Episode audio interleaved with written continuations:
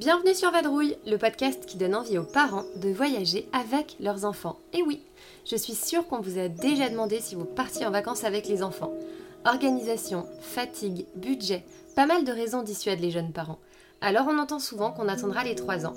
Pourtant, voyager avec des enfants, c'est une expérience unique et des moments de vie incroyables. Pour l'enfant, c'est une façon extraordinaire de se développer, de grandir et d'ouvrir son esprit. Alors sur Vadrouille, on dédramatise le voyage en famille avec de belles histoires de vacances, de chouettes récits de voyage et des retours d'expériences inspirants de familles nomades. Je vous embarque, c'est parti pour l'épisode.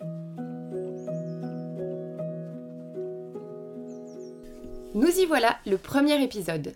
Pour cette première fois, je suis seule au micro pour vous faire un retour d'expérience sur une destination qui m'a longtemps fait rêver et qui, je sais, vous fait aussi rêver, New York. En 2012, Stéphane me demandait un mariage dans cette ville. Et en quittant la ville pour aller à l'aéroport, dans le métro, j'ai dit à Stéphane que j'avais tellement aimé que c'était sûr que j'y retournerais dans ma vie et même plusieurs fois. Je suis pas sûre que j'avais déjà dit ça pour une destination. Cinq ans après, Louise est née et Stéphane s'est inscrit au tirage au sort pour le marathon de New York, sans trop y penser vu qu'il y a vraiment pas beaucoup d'élus par rapport au nombre de candidatures. Puis le verdict est tombé. Un matin, en mars 2017, par email. Louise avait à peine deux mois, elle était avec nous, dans le lit en cododo, et Stéphane recevait la bonne nouvelle, il était tiré au sort, et donc, il ferait ce marathon de New York en novembre 2017. Premier réflexe, on saute de joie à l'idée de retourner à New York. J'étais vraiment mais comme une puce. Deuxième réflexe, on compte les mois, et c'est là qu'on se rend compte qu'au moment du voyage, Louise aurait 9 mois et demi. Comme beaucoup de parents, on s'est immédiatement posé plein de questions. Et le climat de New York en novembre, c'est quoi? Quelle poussette emmener? Comment va-t-on faire pour tout emmener? Comment la faire manger? Le décalage horaire? Est-ce qu'on part en appartement ou est-ce qu'on prend un hôtel? Comment on fait en métro? Les 8-9 heures d'avion, comment on va gérer? Les questions ont fusé dans nos têtes, mais on était sûr d'une chose, Louise serait avec nous à New York. On était tellement excités que finalement aucune angoisse ne nous a traversé l'esprit, on était juste heureux. Puis on a commencé à en parler autour de nous, d'abord aux parents, puis aux amis. Globalement, on nous trouvait courageux. On comprend jamais vraiment ce mot quand on nous le dit, mais bon, on nous trouvait courageux. Ma maman, elle, elle a clairement essayé de nous dissuader. 8 heures d'avion, c'est trop. Pour ses oreilles, c'est pas bon. Il va faire froid, elle va rien voir, elle va rien faire. On ne s'est pas découragé, on a bouqué les vols, et go, l'aventure commençait. Une fois réservé, j'ai commencé à me renseigner pour nous organiser. Je suis pas quelqu'un de stressé, c'est pas vraiment dans ma nature, mais je voulais quand même verrouiller le voyage. Avec des enfants, l'organisation en amont, c'est clairement la garantie de pouvoir profiter sur place sans se poser mille et une questions. Alors, la première question, c'est pourquoi emmener Louise avec nous? J'avoue que celle-ci, on se l'est pas vraiment posée. Même si elle ne se souviendra pas du voyage, on pourra évidemment lui raconter, lui montrer nos albums photos, lui dire qu'elle était elle aussi là pour encourager son papa ce sont de véritables souvenirs. Par exemple, je me revois en train de sillonner Manhattan sous la pluie pour arriver à temps dans l'Upper East Side, le traquer pour qu'il nous voit toutes les deux et lui donner notre petit encouragement. Le souvenir le plus marquant que j'ai, c'est en haut du Top of the Rock, un immense building qui domine tout Manhattan au coucher du soleil. Tout aussi émerveillé que la première fois en 2012, j'étais surtout très émue de revenir à Troyes, profiter de nouveau de ce moment, l'immortaliser, mais cette fois en ayant très froid. On se souvient aussi de Louise à l'hôtel qui s'est mise assise toute seule pour la première fois et quelques jours plus tard qui a bu son biberon seule pour la première fois. Je la revois aussi en train de ramper vers la salle de bain. Autant de premières fois qu'on aurait peut-être raté si elle était restée en France, ou alors qui ne se serait peut-être juste pas produite si on n'avait pas été en voyage. Parce que oui, voyager, c'est une belle source d'épanouissement pour nous comme pour les enfants. Nouvel environnement, nouvelles odeurs, nouvelles sensations, nouveaux goûts, beaucoup de découvertes qui ont sûrement contribué à son développement à cet instant-là. D'un point de vue plus pratique, parlons vol et décalage horaire. J'ai l'impression que c'est ce qui vous inquiète le plus. Très honnêtement, c'est aussi ce qu'on appréhendait le plus. 8 heures de vol, avec une petite fille qui a l'habitude de déambuler partout. Finalement, trois places étaient libres derrière nous. Alors Stéphane s'est installé derrière et en a couché Louise. Au retour, coup de chance à nouveau, une hôtesse de l'air nous indique qu'une personne seule a une place vide à côté d'elle. Elle a été donc mise à ma place, du coup, j'ai pu aller à sa place et mettre Louise à côté de moi. Un vrai confort. Du coup, on a le réflexe. Pendant deux ans, chaque fois qu'on voyageait, on demandait aux hôtesses de l'air à l'embarquement s'il y avait par hasard un siège vide, et si oui, une personne seule qui pouvait se déplacer. Souvent, ça nous a vraiment aidé. L'autre conseil que je peux vous donner est de toujours opter pour une place couloir et de favoriser des vols avec le minimum de correspondance, voire direct quand c'est possible. Avec un bébé, on a régulièrement besoin de se lever pour promener ou pour aller le changer. Cela évite de déranger un passager. Prévoyez aussi le plein d'activités, des jeux d'éveil, des livres et pourquoi pas le porte-bébé pour se balader ou pour l'endormir. Nous, ça nous a sauvé la vie plus d'une fois. Une chose importante à savoir est que vous n'aurez pas forcément accès au berceau de l'avion. S'il y a plusieurs bébés plus jeunes que le vôtre, ils seront prioritaires. On pensait en avoir un, et à vrai dire, on en avait un. Puis on a eu un email quelques semaines avant le départ pour nous dire que ce ne serait plus possible. On me demande aussi souvent comment faire si bébé pleure ou crie. J'ai l'impression que c'est quelque chose qui vous stresse énormément. Pour commencer, dites-vous bien qu'un vol, c'est quelques heures uniquement. Après, ce sera passé et vous profiterez du voyage. C'est sûr que cela va arriver à un moment donné. Que ce soit parce que l'enfant a faim, que ce soit parce que l'enfant s'ennuie, a envie de jouer, a envie d'être promené, plein de raisons font qu'a priori, il va crier ou il va pleurer sur les 8 heures. Souvent, les enfants autour de soi comprennent ou ne disent rien juste par politesse. Cela dure jamais longtemps, et si c'est le cas, c'est comme ça. Dernier point, il n'y a pas de quoi réchauffer les repas des bébés dans l'avion. Il faut absolument le savoir, moi je ne le savais pas et ça du coup été un peu compliqué. Soit vous pouvez prévoir des biberons, c'est plus facile à gérer, soit vous pouvez prendre un repas préparé.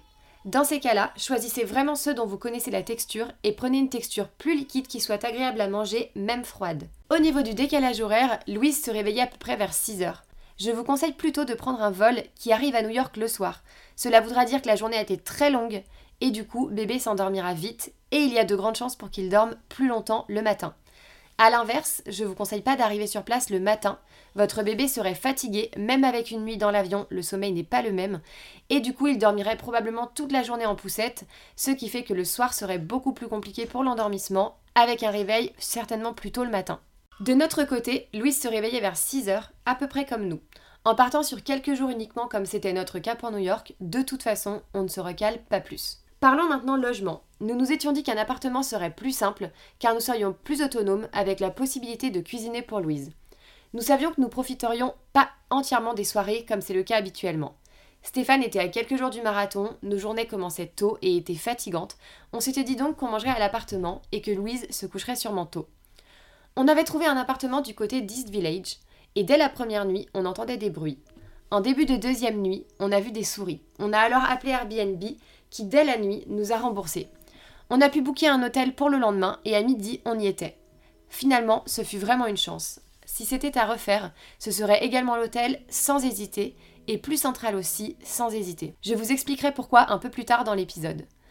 La chambre d'hôtel, elle était bien plus spacieuse. Elle était évidemment propre et c'était vraiment parfait. Au niveau de l'emplacement, le quartier de Bryan Park était vraiment idéal, et notamment parce que nous étions en poussette. Un grand nombre d'activités que nous voulions faire étaient proches, ce qui nous permettait d'éviter le métro. Nous avions aussi à proximité des restaurants, des convenience stores pour acheter à manger et plein d'autres points de vente. Clairement, je vous recommande ce quartier car il est hyper bien placé et proche des stations de métro avec ascenseur, ce qui n'est pas négligeable avec un enfant et donc avec une poussette. En parlant de métro, je voulais aussi vous parler déplacement. New York, c'est une immense ville. Bien souvent, pour une première fois, on ne fait que Manhattan. Mais même Manhattan, c'est immense. Alors mieux vaut quand même anticiper un peu. Première erreur que nous avons faite, prendre une grande poussette. On voulait que Louise soit bien installée, qu'elle soit bien au chaud parce qu'il pouvait faire froid en novembre. Grosse erreur. Je me souviens encore du calvaire du premier jour quand il a fallu monter tous les escaliers de la sortie de métro trois fois pour les deux grosses valises, puis pour monter Louise dans sa poussette. Dès le premier jour, on a clairement regretté notre yo-yo. On en revient au fait que prendre un logement près d'une bouche de métro avec ascenseur est indispensable. D'ailleurs, il existe des cartes de métro où n'apparaissent que les stations avec accès handicapé. Si vous voulez, sur mon blog justemodinette.com, dans l'article New York avec un bébé, je vous partage le lien de cette carte avec accès handicapé. Elle est topissime et vraiment c'est très utile. À New York, on marche, on marche. Les distances sont très longues. Et parfois, on se rend compte qu'on est bien loin du point de départ. Alors plus d'une fois, on a pensé taxi. Malheureusement, avec la poussette et un bébé, c'est pas évident. Pas tous les taxis acceptent de nous prendre et en l'occurrence, c'est pas toujours très sécurisé. Alors par contre, on a pris Uber. La poussette dans le coffre, Louise avec moi dans la voiture car certains véhicules avaient des sièges auto. Une fois les deux premiers jours passés et le rodage fait, on s'en sortait plutôt bien et la poussette n'a plus trop été une contrainte. Mais clairement, tout aurait été bien plus simple avec une poussette compacte. Alors si vous en avez une, prenez-la sans hésiter. Et si vous n'en avez pas, faites-vous en prêter une le temps du voyage, vous penserez à nous. Parlons maintenant food. C'est un sujet où clairement il faut du lâcher prise. Pour plusieurs raisons. Tout d'abord parce qu'avec le décalage horaire, la faim n'est clairement pas la même. Puis si vous avez l'habitude de donner du fait maison, cela sera clairement plus compliqué et chronophage. Nous, jusqu'à ce que Louise mange comme nous, on ne se prenait vraiment pas la tête. Elle avait 9 mois et demi à l'époque de ce voyage. Même si en temps normal à la maison, elle mangeait le soir, là, on a remplacé ce repas par un grand biberon. D'une part parce que c'était plus simple, et d'autre part parce qu'elle fatiguait le soir, donc ça lui convenait bien, et ça l'aidait aussi à s'endormir. On lui donnait donc uniquement un repas le midi avec un laitage et une compote avec laitage au goûter. Je privilégiais de la qualité en cherchant des gourdes bio. Vous pouvez par exemple aller au Walls Food Market, qui est un supermarché bio topissime pour ça. Vous verrez que ce rayon-là est très peu développé par rapport à la France. Il y a peu de choix et les propositions sont atypiques. Dans presque toutes les gourdes, c'est sucré-salé. J'avais du mal à savoir ce qui était un repas et ce qui était une compote. Dans les compotes, il y avait souvent de la betterave par exemple. A l'inverse, on retrouvait de la grenade ou d'autres fruits dans les plats salés. Par contre, il y a beaucoup de propositions végétariennes pour les personnes que cela concerne. Bref, en voyage, il ne faut jamais espérer retrouver tout comme chez soi. Il faut être flexible en tant que parent. Ne vous inquiétez pas, les bébés le sont de base. Louise a toujours tout mangé, souvent chaud, mais même parfois froid, comme quand on attendait Steph à Central Park. J'avais toujours du lait dans son sac au cas où. Si elle ne mangeait pas, ou si elle avait faim à un horaire impromptu, je dégainais le biberon. Qu'on se le dise, ce n'est pas parce qu'on change les habitudes alimentaires pendant quelques jours qu'on met leur santé en danger. Il faut savoir vraiment avoir du lâcher-prise dans ces moments-là, et c'est la clé d'un voyage agréable. Sans transition, parlons valise. Je ne sais pas vous, mais nous, avant d'avoir des enfants, on avait l'image des personnes qui déménagent littéralement au moment de partir en vacances. Lit parapluie, baignoire, tapis d'éveil, jeux et limite l'oreiller et la couverture. Ce qui est possible en partant en voiture ne l'est clairement pas en partant en avion. Alors, hormis la poussette, on n'avait rien. On avait prévu de la faire dormir en cododo. Là encore, l'hôtel est un plus car il y a toujours des lits bébés disponibles. Pour manger, c'était dans la poussette ou au restaurant dans des chaises hautes. Et pour se doucher, c'était dans nos bras. On a toujours fait ça, même pour partir pas loin. Finalement, dans les valises, on n'a pris que des vêtements, des jouets, les biberons, notre lait, des livres, une trousse de toilette, et c'est tout. De toute façon, pour un voyage, sachez que l'enfant n'a pas de bagage, uniquement le sac à langer en guise de bagage à main. Alors de toute façon, il faut limiter. J'ai souvent reçu des messages de parents inquiets qui se posaient énormément de questions. Alors j'avais envie d'aborder des points complémentaires qui vraiment sont en adéquation avec les questions reçues. En premier lieu, la sécurité. New York est une ville safe et les habitants sont extrêmement gentils, toujours prêts à aider, très serviables. Si vous voyagez seul avec un bébé en poussette, vous pouvez être sûr que quelqu'un vous aidera avant même que vous ayez demandé de l'aide. Que ce soit pour ouvrir une porte, monter des escaliers ou porter un sac, chaque fois que j'y vais, cela me frappe, positivement bien sûr. Ensuite, les éventuels soucis de santé sont un vrai frein pour beaucoup d'entre vous. Là encore, anticiper est le mieux. New York est une des plus grandes villes du monde. Partez bien avec tous vos papiers en cas de besoin, mutuelle, prévoyance, ayez de l'argent disponible sur votre compte en banque.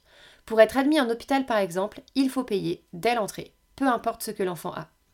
Pour ce qui est des médicaments, je vous conseille de toujours partir avec une trousse. Ma pédiatre m'avait fait la liste des indispensables en cas de besoin. Doliprane, thermomètre, antidiarrhée, antibiotiques, cortisone, collyre. Avoir un diagnostic auprès d'un médecin, c'est bien, mais si on peut ensuite éviter la dépense en médicaments, c'est mieux. Quant à moi, cela me rassure de donner des médicaments que je connais, sans avoir la crainte de ne pas comprendre la posologie ou autre. Cela peut aussi permettre de donner un traitement symptomatique, comme par exemple du doliprane si bébé a une fièvre liée aux dents, ou de l'antidiarrhée s'il a un problème de transit ponctuel, notamment lié à l'alimentation. C'est toujours rassurant de pouvoir apporter les soins immédiatement. Quoi qu'il arrive, no stress, bon nombre de pharmacies sont ouvertes 24 heures sur 24 à New York, comme la plupart des boutiques d'ailleurs. C'est connu, New York, c'est une ville qui ne dort jamais. Troisième point, les visas. Pour les ressortissants français, il faut un ESTA pour être autorisé à entrer sur le sol américain. C'est valable pour les adultes, les enfants et aussi les bébés. Cela coûte environ 15 euros par personne. C'est très rapidement fait sur Internet et c'est le seul papier dont on a besoin avec évidemment son passeport. Vous êtes aussi nombreuses à me parler de rythme, rythme de bébé, rythme des siestes. En voyage, c'est plutôt le bébé qui s'adapte au rythme des parents finalement. On sort quand on veut, on fait comme on veut et le bébé s'adapte. Néanmoins, il y a forcément des petites adaptations à faire. S'arrêter pour le faire manger quand il a faim, ou rentrer moins tard le soir si vraiment il est fatigué.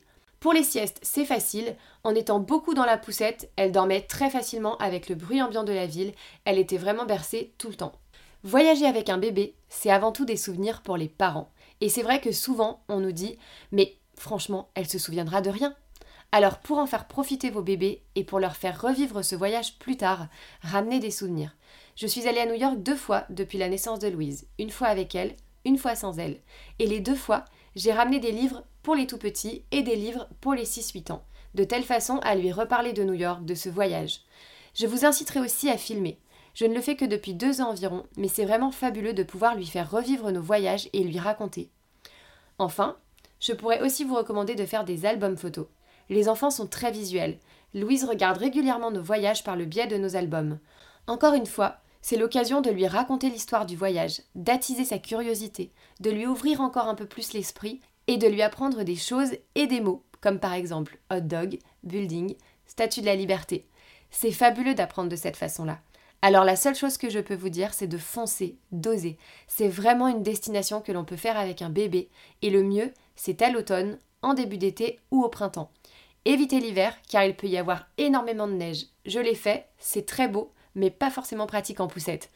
Et le mois d'août, à éviter aussi, car il peut faire très chaud. Ce n'était pas notre cas quand nous y sommes allés en 2012, mais les températures peuvent vite grimper, et on sait très bien qu'en ville, elles sont encore plus chaudes en ressenti.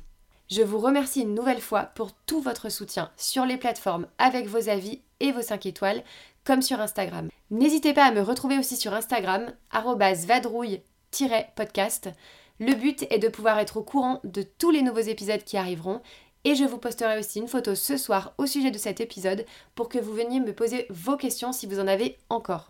Je suis en tout cas ravie que ce thème vous plaise, que cela vous soit utile, et je vous donne rendez-vous le 21 juin pour le premier épisode avec une invitée.